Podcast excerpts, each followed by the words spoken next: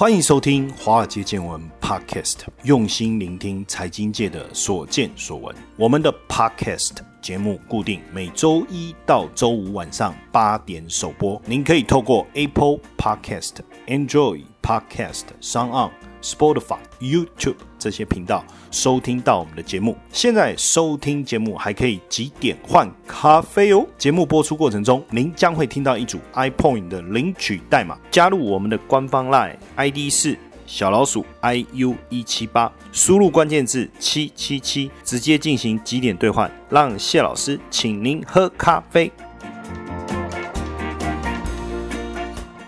好，大家晚安，我是古怪教授谢承彦，欢迎收听华尔街见闻。那下个礼拜六、礼拜天，大家有没有安排好要去哪里呢？假如你没有特别安排什么行程的话，十二月十九号礼拜六下午，我邀请大家来参加我们华尔街见闻的粉丝见面会。那当天的主题我们分成两段，第一段是财经脱口秀，哈，想说用比较风趣、幽默啦、诙谐的方式来跟大家。分享一下明年的 Q one 的投资布局，好不好？这是第一段。那第二段有一个交易工作坊，然后教大家如何来追踪这个非农的数据，然后怎么样利用一些简单的套件来做操作。那十二月二十号礼拜天下午在台中，那相关的讯息呢，大家可以直接到我们华尔街见闻脸书的粉丝专业上面查询，或者是到我们的 Line at 哈，Line at 是小老鼠 iu 一七八。那你输入关键字八八八，就会跳出来活动的讯息。那台北的话是十二月二十二号下午跟十二月二十三号晚上，那相关的场地的讯息到活动页上面都有详细的说明哈，大家可以赶快把握这次的机会上网去登记。OK，好。今天要跟大家聊什么呢？因为我觉得最近有很多很有趣的一个讯息哦，包括很多网友在问说，诶，为什么台股创新高？你看台股很强，对不对？上了一万，然后一万二、一万三、一万四。甚至要挑战一万五，但是好像很多人还是无感，或者是说很多人并没有感受到他有赚到钱。为什么会这样？或者说赚到钱是有，但是赚大钱的并不多。其实最主要还是看你买的标的是什么。为什么呢？因为这一波台股的大涨啊，如果我们从个股的部分，当然有很多中小型的股票飙涨的也相当的惊人，但是就整个成分股当中，涨幅最强的几只股票分别是什么？台积电今年涨了快六成，连。发科也涨了六成，台达电就涨了快七成，那更可怕的是联电，哦，涨了两倍。所以假设你买的不是台积电，也不是联发科，也不是台达电，也不是联电，哎，那有可能你感觉是赚钱，但实际上没有赚多。甚至我们还有看到有网友更惨的情况是什么？就是他买的股票呢是什么？是康纳香，哎，听起来不错啊，防疫概念股，恒大，哎，口罩，啊防疫概念股，哎，居家概念股，网龙，这。不错啊，双十一网加，哎，这个从趋势的角度来看，好像都是对的。好，原油，哎，最近原油不是开始往上涨了吗？但是没想到，我们这个网友他买的时间点不对，在不对的时间点买到对的股票，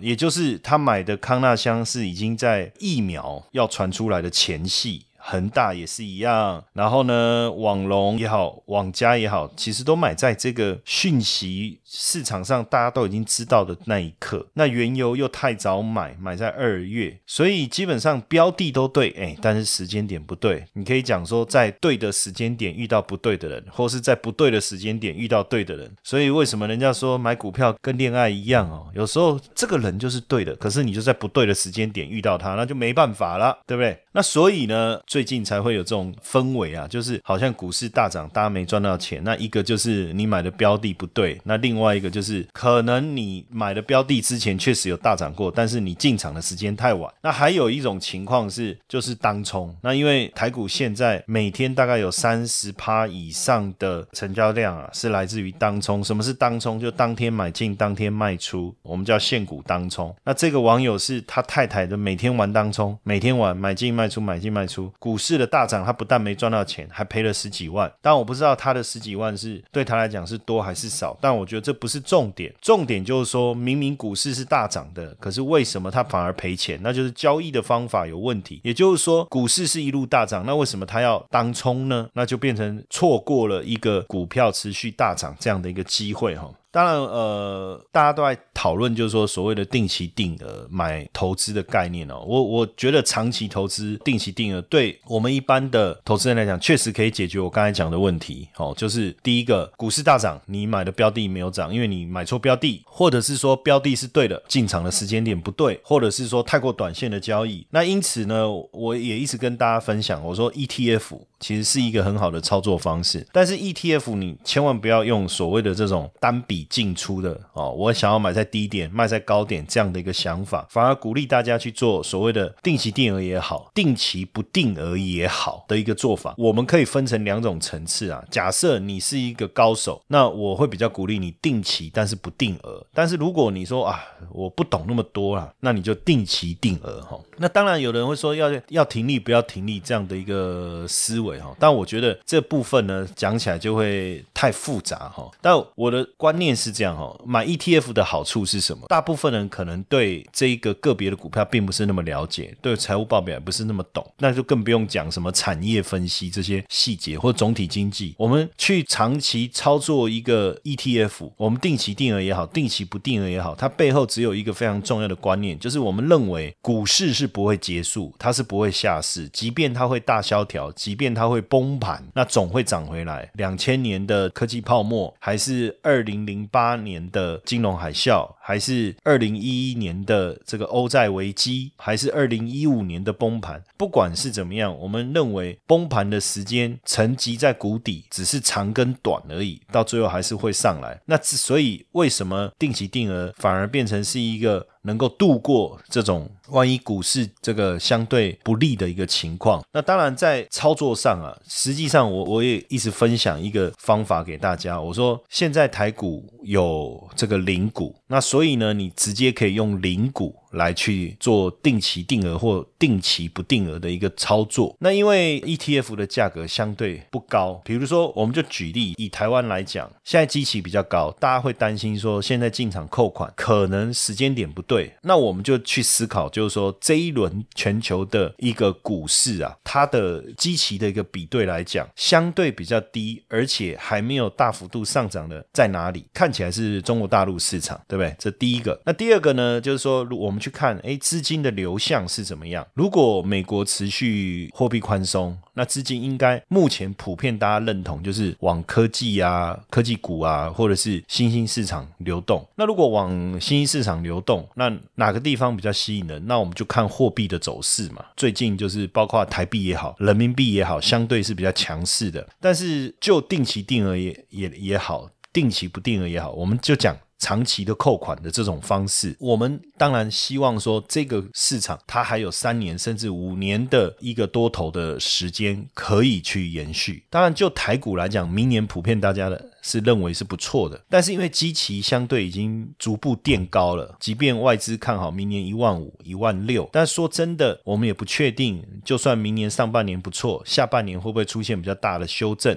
这个我们就没有把握，对不对？那如果是到时候我们等股市出现比较大的回档，我们再来讨论怎么来长期扣款。但是以目前来看，就是中国的股市相对基期是低的，整体的股市来讲，基期是低的，目前整体股市的本益比。也是偏低的。那在疫情之前，股市没有大涨；疫情之后，股市也还没有快速的大幅度的一个攀升。那所以在这样的情况下，未来可能三到五年，真正股市有比较大的一个长牛。我们讲长牛，就是时间可以拉比较长的牛市，或许应该就是在中国大陆。所以假设今天我要做长期扣款，那我就会选择，比如说像中国大陆市场，或者像原物料市场，因为现在原物料市场经历过这几年，我去看这。个 CRB 指数啊，也在历史的低档区，所以近期包括我们看农产品也好，还有相关的这个矿工业原料也好，比如说铜啊、铁砂啦，这些股价都开始在大涨，原油也开始慢慢上来。所以，如果今天我要做长期扣款，我会以这个角度去思考，就是它到底在整个循环的低档要往上走。还是在整个循环的高档？那什么时候可能震荡完会往下走？不确定。那这两个如果我们区分开来，当然我会比较偏好的是什么？低档在往上走的这个区块，不论是能源呐，还有工业原料啊，或者是这个农产品啊也好，或者是中国的股市也好。那当然，我们我们就举例，比如说今天如果我要投资中国这个市场，那我也会去想啊，未来它的发展的可能性。最有潜力的是在哪里？那因为现阶段呢，呃，我们之前也跟大家聊过这个“十四五”计划的一个重点，“十四五”计划的重点基本上会落在哪里？落在新消费的形态上面，还有新的一些科技，还有新的基础建设。那这个部分当然最主要原因是第一个，中国它自己能够掌握它的掌握度比较高，而且这些企业也比较不容易受到美国的制裁的影响。我不敢讲说不会被美国制裁，但是影响比较小，因为毕竟它的业绩来源。它的技术来源，其实大陆自己本身是可以掌握的。那所以像这些股票里面，比如说什么叫做新消费，你就发现像这种外带服务、外送服务的，像这个美团点评这一类的，然后像这个电动车，像未来汽车或网络消费，像拼多多，或者是我们讲手机，像小米集团这种，都比较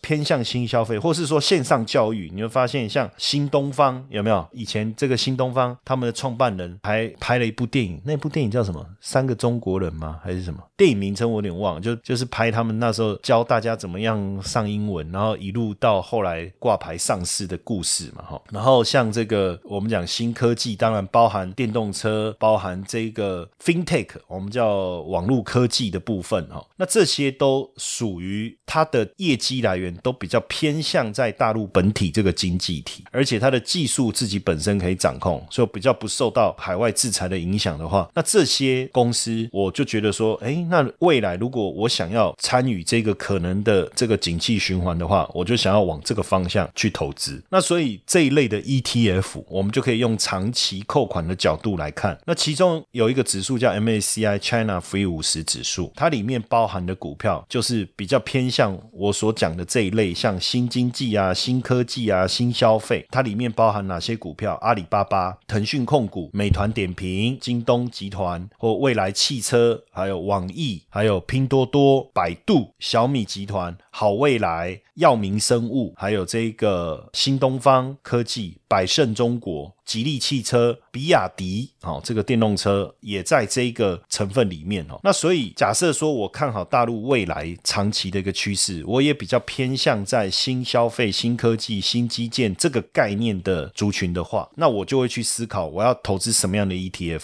那像这个 MACI China Free 五十。指数里面它所包含的标的，哎，就比较符合我这一个概念。那自然而然我就不用再去选股了嘛。因为你就说，那这里面我再去选，我是要买阿里巴巴比较好。可是如果最近你看它受到一些负面消息影响，股价修正，那你是不是又有点紧张？那我到底要不要继续扣款？你也不知道。那你说，哎，未来汽车，哎，可是未来汽车大涨过后，哎，从三块涨到五十一块，秃鹰集团放空机构说这个股价再跌四十趴，那我买它会不会刚好买在高点？你又担心，对不对？对不对那你说小米集团啊，未来手机怎么样？实际上，我觉得我们不用想这么多，因为如果我们买的是 ETF，这些股票它都持有，那有的好，有的不好，好的去 cover 那些不好的，那不好的因为有好的在 cover，它的冲击也没那么大。那假设通通都不好，哇，那死定了，对不对？哦，也不会，反而 ETF 的价格出现比较大的修正，反而帮助我们能够逢低去扣款。华尔街见闻加密版试听七天活动开跑喽！每天十分钟，古怪教授小叮咛。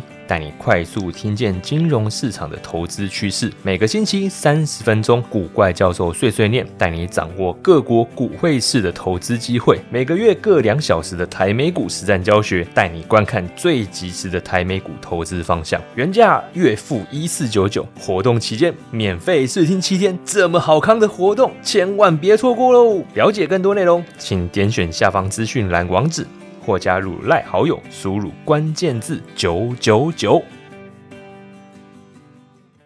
实际上长期投资的扣款概念，我的想法是这样哦，比如说我会有我自己进场的价位啊，比如说哦，我就举例好了，比如说这个零零七五二就是中信中国五十，这个就是 China Free 五十指数的 ETF。那假设我买它的时候，我第一次买的时候是三十块，那我当然就看我自己每个月要扣多少，比如说。可能每个月我目标三千块，三十块我就可以买一百股。然后呢，我每个月呢我就买一次。那因为你买三十块好，然后第二个月买二十九块啊，然后第三个月啊二十九点五好，那你每个月买，你是不是会有一个你自己长期持有的平均的成本？那假设突然之间你要进场的那个月突然跌百分之五，比你前面进场的成本再低百分之五，我是不是就加码？我可能三千块我就变成扣四千，哎。那又跌了百分之五，那跌很多哎，对不对？那我就变成扣五千。那如果比如说它跌了百分之十，三十减三嘛，那就二七。好，那我就是扣五千。然后呢，它也没有恢复，没有再往上涨，我就持续扣五千，持续扣五千。那如果它慢慢又回到三十，你就还是扣三千。哎，但是如果它开始大涨了，那你的扣款就稍微降一点，比如说变成两千。基本上你可以用我讲的这种方式，就是我给自己设定一个 range。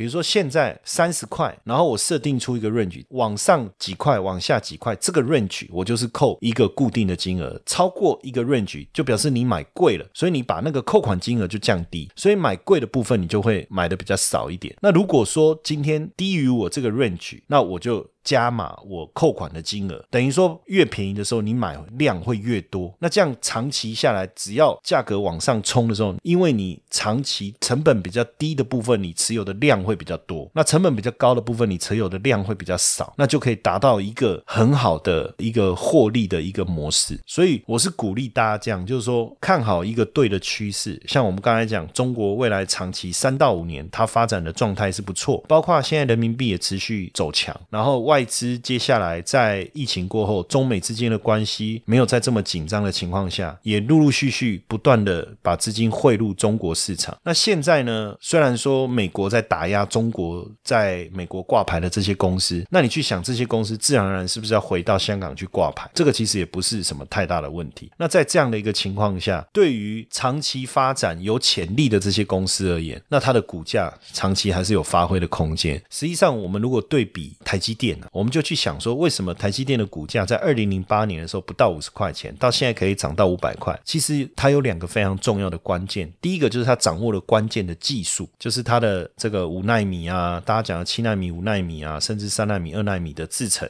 对不对？高阶制程。第二个是什么？它有庞大的市场腹地。什么叫庞大的市场腹地？它的客户不是只有台湾，它的客户是全球。那所以，当我们在选择我们想要操作的，比如说我看好中国未来三到五年的发展，那标的就很重要了嘛。它做的是一个小众市场，还是一个庞大的一个这个腹地？它的客户群做的区块腹地是很大的。那如果是这样的话，它自然就会有比较大的一个成长空间。然后再来这个产产业呢，它是现在才开始要进入成长阶段，还是已经成熟了？只是稳定，但是接下来它的这个成长空间已经受限的是哪一种？那就变得非常重要了。所以像金融业也好像这些大型的什么重工啊、化工也好，这些产业都比较偏长期以来已经发展、已经稳定、已经成熟了。你要它有在怎么样的想象空间，有一个大幅度的发展，并不容易。充其量就是稳定。那假设今天我是要做长期三到五年的投资，我希望的是这些产业未来三到五年还有想象力，还有发挥的空间，它的获利也好，它的营收也好，还有成长的能力。那这样的话，当然我们就会去思考它的这个市场的腹地够不够大，那它的所握有的技术够不够领先，这个就是我们想想要去啊掌握的部分。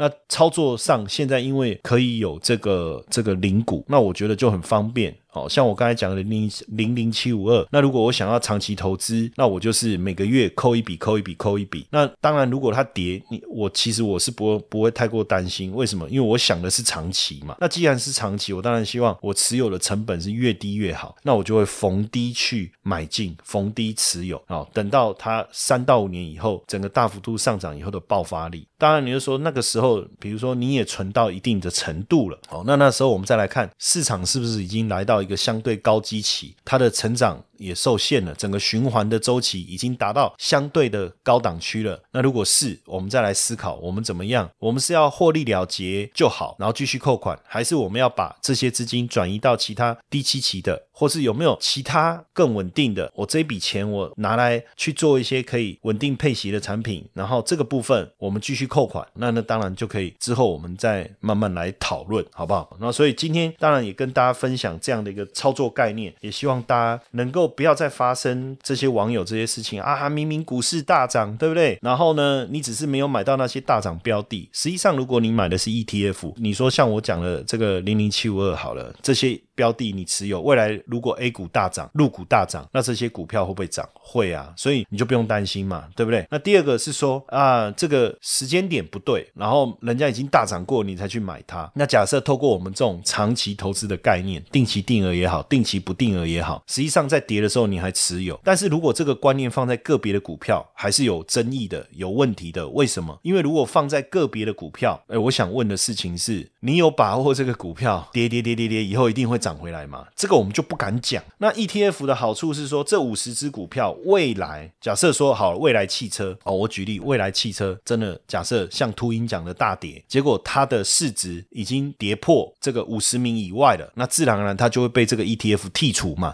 那因为它占这个 ETF 的权重有多少？我跟各位讲一下，比如说像这个未来汽车，它占二点四六啊，我就算二点五好了。那二点五呢，百分之二点五，那跌四。十趴，那我也就是百分之一。那也就是说，假设其他股票有涨，这个股票跌，那它影响我的绩效是百分之一。哎，所以你就会发现说，假设这个股票会大涨，那应该就是多头环境，所有的股票都会涨嘛，对不对？所以你的整体的 ETF 的价格就会往上走。那假设其中一档股票出很严重的问题，好，我如果你买的是单一个股，那这下麻烦了，我到底是要赶快停损出场，还是要定期定额、定期不定额逢低再加嘛？不知道啊，对不对？但是如果我买的是 ETF，其中一档股票大跌有问题，它自然而然就被剔除了嘛。那如果它跌的不够，没有跌破五十名以外，那就表示问题不大，大家就还继续在这一个 ETF 里面。那你逢低买，你一样会买到含有这个股票的 ETF 嘛？所以问题就问题就不大。所以这个为什么我跟大家讲说，买 ETF 的观念跟买个别股票的观念其实还是不太一样。你用长期持有的心态去找到一个低基期的区域也好，产业也好，或者是这个股价指数也好，都可以。那你就是逢低持续的投资。那经过循环，它自然而然会往上走，它不会消失不见。那如果是这样，那就没有什么问题。